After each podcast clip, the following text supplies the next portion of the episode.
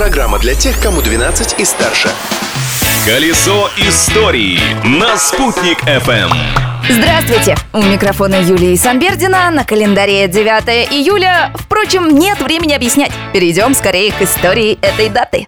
События дня. В этот день, 9 июля 1807 года, закончилась русско-прусско-французская война. Но нас интересует не это.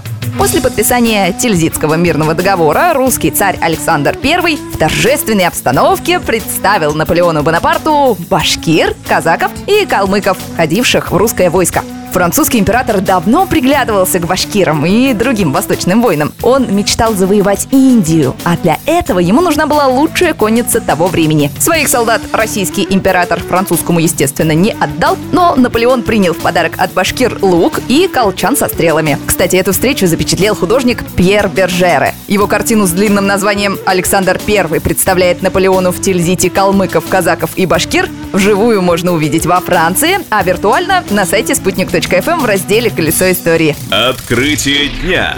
А еще сегодня, 9 июля, мир впервые увидел бумажные салфетки. В этот день, в 1867 году, английский бумажный магнат Джон Диккенсон на торжественном обеде вытер грязные руки не о тканевую салфетку, а бумажную, и тем самым совершил маленькую революцию в нормах застольного этикета. Кроме этого, Диккенсон изобрел станок, который безостановочно производил бумагу из целлулозы. Это стало началом производства бумаги в промышленных масштабах. Личность дня.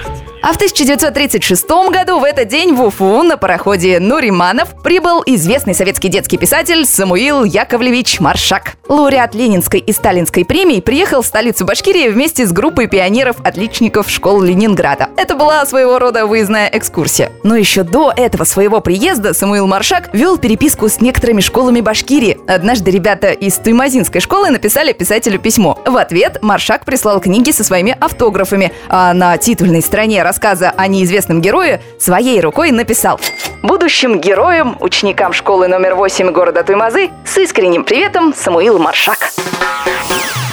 Свой большой солнечный привет отправляю вам и я, Юлия Самбердина. И на этом пока все. Новые истории из истории завтра. Колесо истории на «Спутник FM.